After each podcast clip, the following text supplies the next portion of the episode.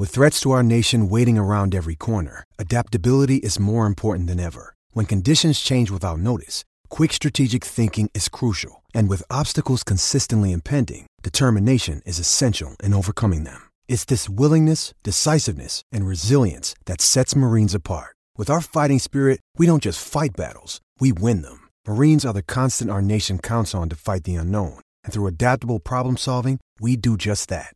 Learn more at marines.com.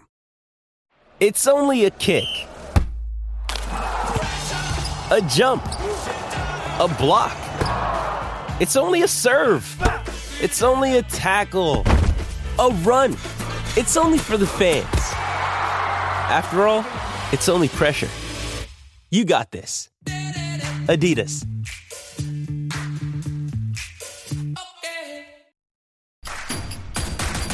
Introducing Royal Caribbean's newest ship, Icon of the Seas, the ultimate family vacation.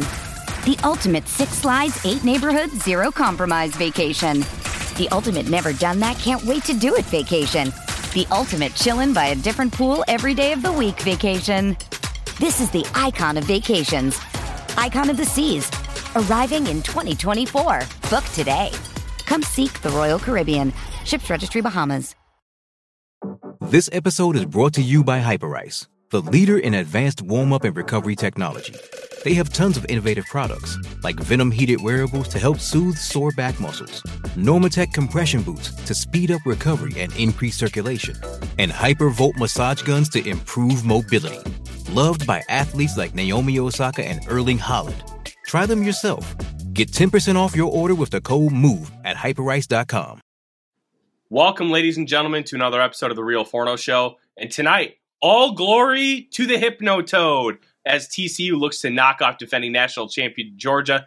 We're going to talk a little bit about that. We're also going to talk about the Vikings and why Sunday's game ended up being more important than you realize, and how this team will project forward to making a potential Super Bowl run. Welcome to the Real Forno Show. Welcome to the Real Forno Show managing editor of the USA Today's Vikings Wire, betting and college football analysis for the Fantasy Points website, publisher of Substack Run and Shooter, host of The Good, the Bad, and the Hungry on the Voices of Wrestling Podcast Network, as well as a member of Climbing the Pocket. Welcome aboard, ladies and gentlemen, to another episode of the Real Forno Show. I am your host, Tyler Forness. With me in the top right corner, his name is D- producer Dave. Dave, the Vikings won 13 games for the third time in franchise history. How do you feel about it? Hey, I'm quite happy. It's, it's been a very entertaining season. My heart may not like parts of it, but it's been an entertaining season. And the fact that they won 13 games is wonderful. They're in the they're in the race. They are going to host a playoff game, and we can't ask for more. Absolutely. And the Vikings are in the playoffs. But first, we do have the national championship tonight, Dave, and it kicks off in a half an hour with the TCU Horned Frogs, all hail Hypno Toad, taking on the defending national champion Georgia Bulldogs. Georgia, depending on the sports book, is between a 12.5 and 13.5 point favorite tonight. I know, D- Dave, college football isn't necessarily your forte because you are a Vikings man, but what do you think going into tonight's game? Uh, I think for uh, the folks around here in the local area, they want to see TCU win and then everybody call off work tomorrow because, as they said on the radio, it's not UT, but it is a Texas team, and we know how the Texans love their football. So I'm going to be, I'll bandwagon this and hop on and root for TCU tonight. Hey, I've I've got money on TCU. I got him at plus 13 and a half. And I'll be honest, if you uh, if you subscribed to the Fantasy Points Bowl Guide, you would have seen that I picked TCU to win. I think they're going to beat Georgia, and I don't have a lot of metric evidence to back that up, other than they took it to Michigan, and Michigan plays a very similar style to what Georgia is. And there are a lot of people that wanted Michigan versus Georgia. I wanted TCU Ohio State. We were this close. Actually, we were like this close to getting Georgia against T. Or sorry, Ohio State against TCU. But I will settle for TCU against Georgia. We had some tremendous playoff football on New Year's Eve, and I expect we're going to have a tremendous football game tonight. TCU can play defense; they can score on anybody, and they have a quarterback in Max Duggan, who not only is he gritty and tough, but he can carry this team, and he did so multiple times this year when they really needed him. Uh, against Michigan, they started the whole game strong and they never relinquished the lead. I don't think that's going to happen here, but I am never counting out Hypno Toad. And Sonny Dykes is one of the best coaches in college football. It's going to be a really fun game. But as much as I would love to talk about this game all night, we do have some Vikings to talk about, and I will apologize beforehand. There's a chance the show runs short. I do have COVID 19, and my voice is not 100%. I'm going to go as long as I can. Dave, let's talk about Sunday. The Chicago Bears. We beat them 29 to 13. It would have been a three score win if Greg Joseph knew how to hit an extra point. But he still has those struggles. Luckily, it didn't impact the game. It did not impact the spread, and it did not impact the over under. It didn't impact anything. I, he didn't lose us a game all season. He missed some kicks, but he didn't lose us a game. And Davey, to answer your question, first off, thanks for watching. I am drinking uh, Wild Turkey 101 Rye. It is the very last of my bottle. I need to go to the liquor store and stock back up. Yeah, it's a uh, Wild Turkey's really good stuff. But one thing I wanted to talk about uh, with the Chicago Bears game, it was very important. You had a really successful first half, but there are two things I want to talk about. Second off, we're going to talk about the backups. But first, I want to talk about Kevin O'Connell. I'm getting really frustrated and concerned about his in-game management. It's I'm not seeing nearly enough adjustments when things are going bad, and you have multiple games of evidence. Um, you saw the the issues that Kirk was having with those high-low reads against Philly. He kept calling them, and what happened? More interceptions. The Dallas Cowboys things went off the rails early. I didn't see any um, changes to pass protections. I didn't see enough um, adjustments on defense to stop what the Cowboys were doing. They're just there weren't in-game adjustments well enough in order to consider things to be a success. Would when you consider this? Would you chalk that up to being a rookie head coach, and that things will get better over time? Here's why I have concerns, Dave. You're right. He's a rookie head coach, but I'm seeing the same things over and over again. I'm seeing things start to repeat that's where my concern lies. The Lions game and Packers games both showed those too. Hell, I went on a rant last week about it, and I wrote a piece on it for the Vikings Wire. The fact that they had to learn that they needed to wear seven stud cleats is a an, it's an institutional failure. You have the, some of these guys have been playing at Lambeau Field for a decade, and you you you're just learning. Oh, it's midway through the second quarter. Oh, we, we better change our shoes. No, that's a failure, and it starts at the top. You know, yeah, I'm but it, I, guy. I would also say the the players that have played there for the last ten years, and especially the Packers players, Za'Darius, Sullivan, etc., should be, hey guys, you want to wear these cleats tonight because this is going to be crap fielding. Now, should KOC have said, yes, listen to your captains, that's what you should wear. And there's a reason for it, and explain why. That it gives more grip, more purchase, and you're less likely to slip. But did that happen? No. But like I said, rookie coach, does he learn from it? I don't know if he's going to learn from it fast enough. At least this year. Mm-hmm. This might be a situation where you have to self scout over the offseason to really figure these things out. Is it frustrating? Yeah. But it, you're going to go through struggles with a rookie head coach.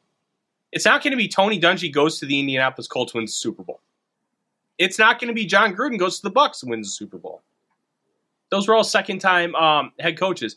Yes, Davey Odie's behaving himself. He's behind me with uh, what's called a licky mat, and you take some natural peanut butter the stuff that's like has the oil like separates from it, and you spread it over the mat, and it, it like stimulates his brain. And look, he gets peanut butter, and I, I get peace. It's it's a win win for me. It works. I I love the dog, but I need I need some peace. Um, yeah, I don't even remember what I was talking about. Um, oh yeah, Kevin O'Connell. The my big thing is you're get, you're gonna have these struggles, and he's gonna have to learn. But I would have wanted to see a little more growth in these areas by now, and I we're not seeing it. Um, I am willing to change my mind with more data, and we'll see how he handles the playoffs because how he bungled the end of that first half. You can blame Kirk Cousins for making the throw. I'd give him about 30% of the blame. Kevin O'Connell should be running a route concept that has no checkdowns where that could happen. That's a, that's on the coach. That's on the play caller. Well, even Kirk admitted to it after a fact. He goes, I shouldn't have checked down on that play. Mhm. But that's his default setting. That's what he's known his whole career. He's trying to get out of that. Mhm. I mean, if that's a play anywhere else on the field, that may be the case, but not then, not where they were located, and not at that time. Yeah, it's it's it just kind of is what it is at this point. Um, I'm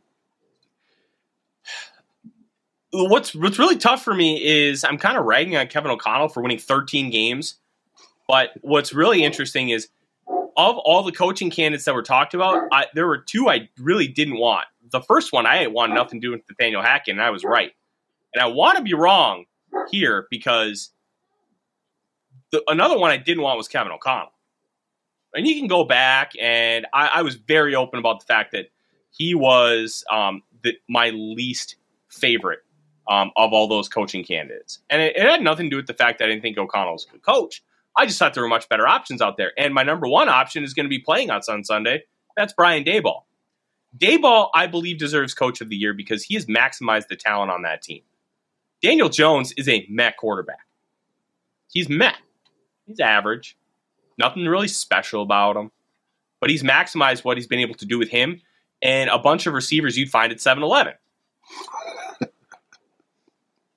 Like, this Giants team is no joke. And without Brian O'Neill, it's going to be a lot harder to pass protect Kirk Cousins. They have two really good edge rushers. They have really good interior pressure. And Wink Martindale loves to blitz. And he's very, very good at it. Mm-hmm. So you're going to have to figure out what kind of creative blitzes he's going to have and protect. It's going to be very difficult, Dave. Yeah, we saw it three weeks ago when they played the Giants. Yeah, hundred percent. It's this is going to be a difficult football game. Um, going into the week, DraftKings um, it opened up as, or sorry, the Vikings opened up as a three point favorite. Ninety four percent of the money early, on early bets from the public money that is went to the Giants. There's not a belief in this team in the playoffs, and I don't know how much of that is warranted and how much of it is not because I'm not actually talking to these bettors. But I'll tell you this I'm not super concerned about it. Nobody's believed in this team all year. Hell, it took me to like week eight to really believe in this team because a lot of those wins early were a little fluky, a little weird. I'll take And a 13 maybe- and 4 fraud. Yeah. Yeah. And then they became less fluky. Hey, Well- you know what? They kept They- oh, doing but- it. Let's start here, Dave. The ninth ranked DVOA Green Bay Packers did not make the playoffs. I just want to point that out. Did you know that? I did know that. I was watching that game. I thought it was fantastic in the fourth quarter. That was They great. Not make the playoffs. Oh my goodness. Oh, And I saw the perfect meme this afternoon. I almost clipped it for the show. Started out with Aaron Rodgers going R E, and then a, a Lions player saying T I R E. And that very well may happen. He may retire.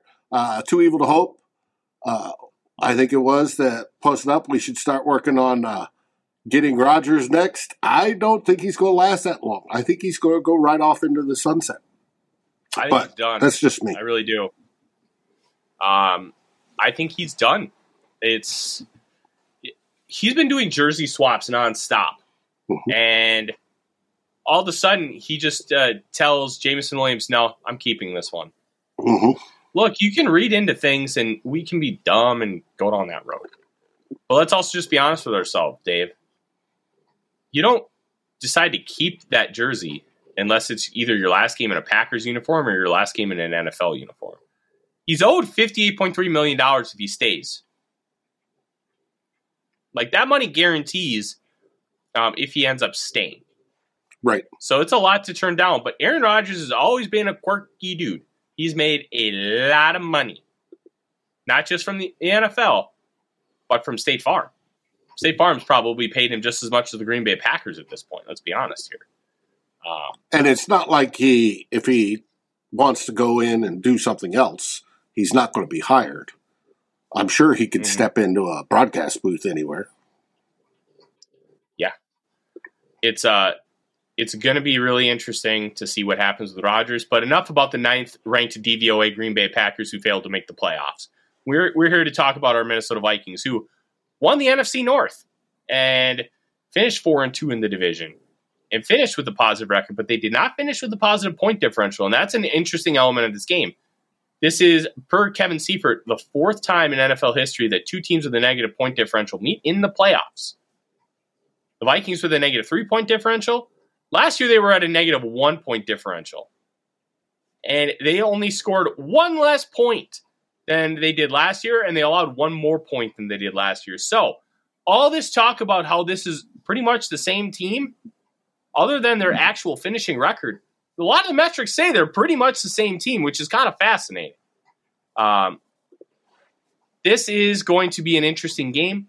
Um, we talked a lot about this uh, Giants team last week. Um, not last week, a couple weeks ago. I'm sorry. A Um, few weeks, three weeks. I don't. I don't feel good. My brain is is absolutely toast right now, um, and I, I'm I'm not on any drugs. I just have COVID. It's it's just in a fog. Um, to me, that's kind of the big thing here, right, Dave? Mhm. We've seen this team before, and Harrison Phillips said so earlier today. Look, it's really hard to beat a team twice in a year. We saw that with the Lions. We saw that with the Packers. Now we get the Giants. The Giants are not an easy football team. They were down 16 to 3 against the, the Eagles and they crawled back. They didn't get the win, but they sure as hell tried. well, it's in every wild card game this weekend, a team is replaying somebody they played this week or played this season. Mhm. So yes, it is tougher, but it's not impossible. And I, I think Vikings favored by three is a legitimate line. I don't. It doesn't seem like it's, you know, like like it's not unach- it's not uh, unachievable. It's easily achieved and easily beaten. It all depends how the offensive line is going to do against those blitzes and the mentality of Kirk and his weapons coming out and racking up some points. If they can do that, and as said by numerous people in the comments, play four full quarters, they can beat anybody. Yeah. Dave, that's a really good point. Um, I am I'm very fascinated to see how these two teams match up. And one of the things I really want to see, I, I'm going into this game with the assumption Garrett Bradbury will not play. And that's because he has not practiced since he re uh, he re-aggravated the back injury um, the day, the night of the Colts game because he got into a minor car wreck. Now, thankfully, everyone was okay. We've been over that before. But Chris Reed, Chris Reed is going to be fine. You saw improvements with the snap cadence. You saw you did not see any major mistakes, and they're working on it. And I think that's a net positive. The reason why we were talking about Chris Reed being a better center than Garrett Bradbury for the preseason is what he is as a blocker. And he Mhm. showed that. He's a good blocker. And it was also really nice, and we'll kind of loop it into here. The uh excuse me, um what, what was I talking about? Chris Um, Reed. Oh, Chris Reed. Yeah. Pass sorry, I'm- blocking, he did well. Yes. Yeah. Um, you had Darian Lowe and Kyle Hinton um, finally get their first regular season snaps. Now, Lowe didn't grade out super well. I thought he played pretty good football. Um, it, so the way PFF algorithms shape up, it's kind of weird, and I don't fully understand it. But his his uh, pass blocking grade was like a 44. His run blocking grade was a 63. His overall grade was a 35.1. I don't understand how it makes sense. I don't get it, but you punch in the numbers, and that's what happens. So, what I find interesting though is they got these guys snaps, and the offense was able to move the ball. Obviously, it felt like a preseason game. The Vikings were terrible in the preseason. This looked pretty competent, and I want to I want to bury the lead here. Jalen Nailor had a couple pretty good games. Look, he's not wide receiver two. He should not be getting a lot of meaningful snaps at this point. You have your three guys. Nailor is still learning. He's getting opportunities when it doesn't matter. You don't want to give him a lot of run when it matters right now because I don't think he's ready for it. Could he be next year? But we we need to pump the brakes. He's not at that level right now. Warren, uh, just because Bradbury's out does not mean we're doomed. I agree with you on that one. This line can play together if they can play together cohesively and get most of their stops when it comes to pass blocking, because even the best in the league give up pressures and an occasional sack. But if they could do that cohesively and play decent most of the game, Vikings can score points. And as long as they're oh, continuing to score points regularly and often, Vikings are going to win. Yeah, hundred percent, Dave. This this team is going to be interesting as far as how they end up approaching this game. If they're going to have Bradbury, if they're going to have Chris Reed. What I really want to see is how often they use twelve personnel, because in the playoffs, it's a whole different animal.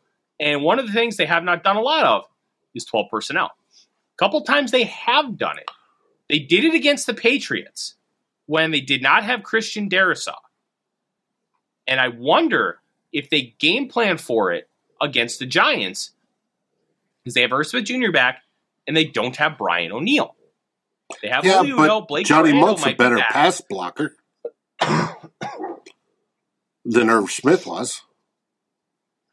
Yeah, but you weren't asking Johnny Mundt to in the that game to block a lot. It was mainly chips. It was mainly like a second and pass off. It was basically to let Blake Brandel get 100% set before he ended up taking on like Matt Judon and Josh Uche. And it worked. The Vikings allowed one sack. They did not allow a lot of um, outside pressure. And I think you can do that same thing with Irv Smith and TJ Hockenson. Um, one thing that really intrigues me with it is Irv Smith is like an extra receiver in how he runs his routes, how he attacks down the field. The Vikings could really use that, right? And especially if you're going to take Osborn or Thielen off the field, now you still have a legitimate threat as a receiver. And with this 11 personnel offense, you can kind of treat Irv Smith Jr. like a slot, or TJ Hockenson as a power slot. And I think that could be a really interesting angle for this team in how to attack the New York Giants. We'll see. We will see. Um, one thing that also really intrigues me, Dave, about this game, I want to see what the interior does against Dexter Lawrence and Leonard Williams. They had some struggles, but they also won. And the running game, I think, needs to be a priority. And I don't think it should just be zones. I want to see counters. I want to see misdirections. I want to see Dexter Lawrence um, get just fooled because he's he's uh, just streamlining one way and then you go the other way. Like get these guys thinking. If you get a defender thinking, you win because they're not reacting; they're thinking about what to do. And I think that can be a really big thing when you're going against some of these really good interior players. And I'm very intrigued to see how it all works out. I agree. Now, for running back, I think Alexander Mattison had a great day against Chicago. And Yeah. when you talk about zone or gap style running and power running, when we get close and we need a few yards when we get in the red zone, I want to hand it off to Mattison. Cook just hasn't been seeming to me to hack it lately. Mm-hmm. And uh, if they can maximize that 1A, 1B swap of those running backs, and KOC today called Mattison a, a quasi starter, I think uh, I think they can maximize the run better against the Giants, and they need to. They uh, they take advantage of that along with the pass. Now, I'm not saying run to set up the pass. We're probably going to pass to set up the run, but use it effectively and intelligently. And hopefully, both running backs have a great day. Hopefully, Dalvin Cook is full of emotion and he just goes off. Yeah. Um, I'm worried about Dalvin Cook. And I'll be honest, I don't think Dalvin Cook's on this football team next year. I really don't. Um, he continues to fumble the football. He has he tied Alvin Kamara for the most fumbles by a non-quarterback. He has that lingering shoulder issue. Look, he he had a cumulative solid year running the football. Outside of like two or three games where he looked really good, he was average. Like mm-hmm. I'm I'm not paying this guy like $13 million in the cap next year. I'm just not. And I think you need to move on from him. Maybe see if you can find somebody that wants to trade for him. It's too bad McVay might be leaving the Rams because that sounds like it could have been an option. Um, hypothetically speaking, I don't know any thing. I don't have any sources on it, but I think you need to move on from Cook. I really do. It's a it's a position you don't want to pay a lot of money to. It's a player that's often injured and not helping you nearly as much as they should.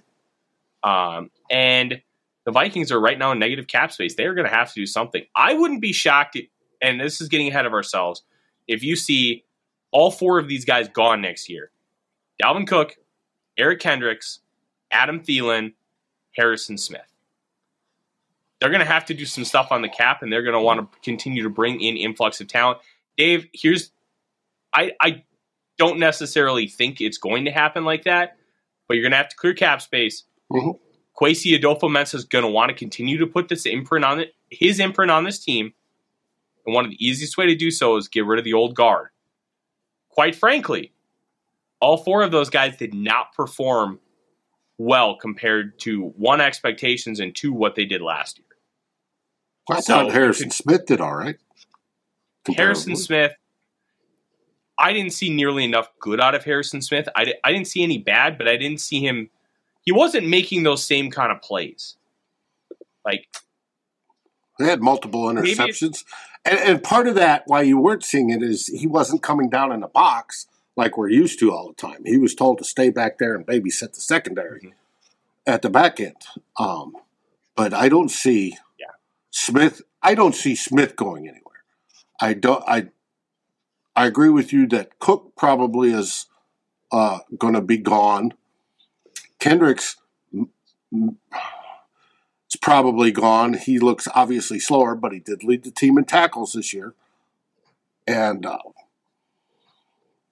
and there's some other old ones. I think you'd bring back Peterson on a one year deal if he's willing. Um, relatively low money. But yes, they are going to look to free up some money so they can do other things. And it's going to be on the defense, mainly for the defense. Um, obviously, Dalvin Cook is on the offensive side of the ball, but I think we've got two good running backs under contract, and you can pick up more cheap, and I think we'll be fine there. As for Adam yeah. Uh, Thielen, I think they're going to keep him one more year because of his contract. Yeah, it's there's there's a lot that's going to happen this offseason. I don't want to jump too far ahead of ourselves. I'm I've got fog brain and I'm just kind of all over the place right now. Mm-hmm. It's it's a little rough here, but um, let's get back to the Giants. Um, one thing that they're going to need to do on defense, they're going to have to stop those. Um, they're going to have to stop what's called the quick game. Quick game is short timing routes to get the ball out quickly. Daniel Jones thrived on it against the Vikings the first go around. Those little slant routes, the outs, getting Richie James in space. Those those were kind of deadly to the Vikings. Kept moving the football. If you keep moving the football against this team, you can eventually get in the red zone. Vikings are much better in the red zone. Well, but that I But think that's part of the Donatell shell defense. They're giving up stuff short. At the um, it's the cost of not giving up stuff deep. But when you have Daniel Jones, don't you want to maybe focus a little more on just getting rid of the short stuff? You don't want to abandon the deep stuff, but like to me, you need Or it take needs to be chances. You know, calling, you know, bringing a safety into the box or uh, mixing it up a bit, so you keep him confused as to which is which. Have Patrick Peterson play press. Have Duke Shelley just get all up in, in these guys' Kool Aid and just have some fun. Like I, I want to see some evolution. I want to see some. I, I, I want to see something different from Donatell. I'm gonna go back and look at. I'm gonna go back and look at some of the tape if I have some time this week from that game, and it's the Vikings could just be better, and I want to see it. The last two, the Vikings have played the Giants two times in my lifetime in the playoffs. One of those was 1997, which is one of my favorite games of all time. The wild card game where the Vikings ended up coming to, back from a 19 to 3 deficit and winning 23 22 in the Meadowlands With I think and uh, 41 donut. uh, the wild card game you were talking about. Uh, who had it? He had a interception, a punt return, and oh, he had a trifecta on that game. No, you're thinking of a different game. Um, Okay. There was a Vikings game they won. I think it was 24 to three in New York. They had a kick return, uh, a punt return, and an interception return for a touchdown. The punt Right. return was Marcus Sherels. The, the interception return was um, Darren Sharper. I do not remember the kick return. Uh, I remember it was against Eli. So, um, yeah, and we won't get into the forty-one donut. They cheated. So, You're, yeah, you're damn right they did. Um, listen, it's it's going to be an interesting game. Um, I think it's the least sexy of the four matchups. Listen, as a football fan, I wanted to play the Lions. I wanted it for some way somehow to come down where the Cardinals beat the Niners and then the Lions got into the playoffs and we got to host them here because that sounds like fun. Not necessarily going to be easy, but it'll be fun and the Lions obviously showed up, showed off what fun football is this past weekend um, against the Packers, the ninth ranked team in DVOA who did not make the playoffs. Um, oh, did I say that again? My bad. Look, this is this is not a, a very sexy matchup because the the Giants aren't a very sexy team, but they have tremendous coaching. They have a really good front office now, and this is a team that's going to be dangerous when they truly figure out what they want to do with the quarterback position and if they get improvement there. Plus, hey, maybe get some weapons around Daniel Jones. Like, I, I don't know. Maybe I'm just I'm thinking like too positively, but it's it's just one of those things. Um, you wanted to talk about KJ Osborn and his finish to the season. What's your take yeah, on how strong he finished?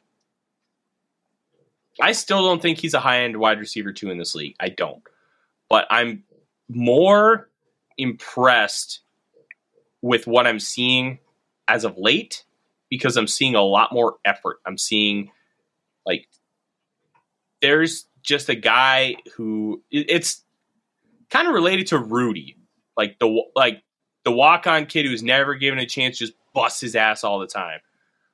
Osborn has some of that in him, and you can see when he gets the ball in his hands, he's always fighting for that extra inch. I love that. Yeah, it hasn't cost us yet either. There have been no fumbles, Mhm. but I I think that you can rely on him a little more. Um, I like how he's emerged. He's getting more comfortable.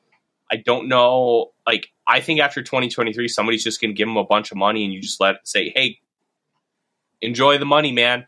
I don't think you can pay him, but I do think that he's been playing much better football as of late, and I think that's a net positive for the Vikings.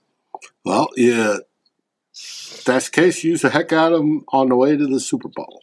You're dang right. Um, Dave, I think I'm gonna have to call it quits. I'm I'm losing it here. But um, listen, this is this is gonna be a very oh all right, hold on. We're gonna call it quits after this. Thank you, Joseph. I wrote about this. Sorry, I got to clear my throat of the COVID. Tanner McKee. Imagine Daniel Jones if he had a little brother, and that's Tanner McKee. I, I, I don't want to bury Mike Renner. He is a very nice person, and he works incredibly hard. I don't get what he sees in him. He has him as like a top three quarterback. I don't get Tanner McKee. I don't think he's that good. And the Vikings taking a quarterback in round one, I think is fine. Tanner McKee in round one? Big From what I'm seeing in my, and I've started to start compiling stuff, your lists, I've looked at PFF, etc., and listen to other people talk about this draft class. Quarterback is not the strength of this draft class. Um, rarely is it the strength of any draft class, and that's why a lot of these guys get over evaluate or overvalued and drafted higher than they should actually go. You're yep. telling me that Tanner McKee uh, sounds like one of those guys that is uh, more likely a third rounder. Honestly, if, that sounds about right. If everything was sane. yeah. Warren, yes, it's too early for us to talk about the draft. However, behind the scenes, we are already starting to prepare because we know we have to be ready in the build up to it. Uh, it's last season after week 18, we were into start the draft talk and start coach searches and all that stuff happened on. But we build up to our live draft show and it takes us time to build up. We're gathering, we're going to have stuff that comes up. Tyler will go down and be at the Senior Bowl in Alabama. He's going to be getting game film and he does evaluations for his draft side of this house. As you see in the in the roll in, he has paying jobs that he does that for a living. So Tyler is doing that.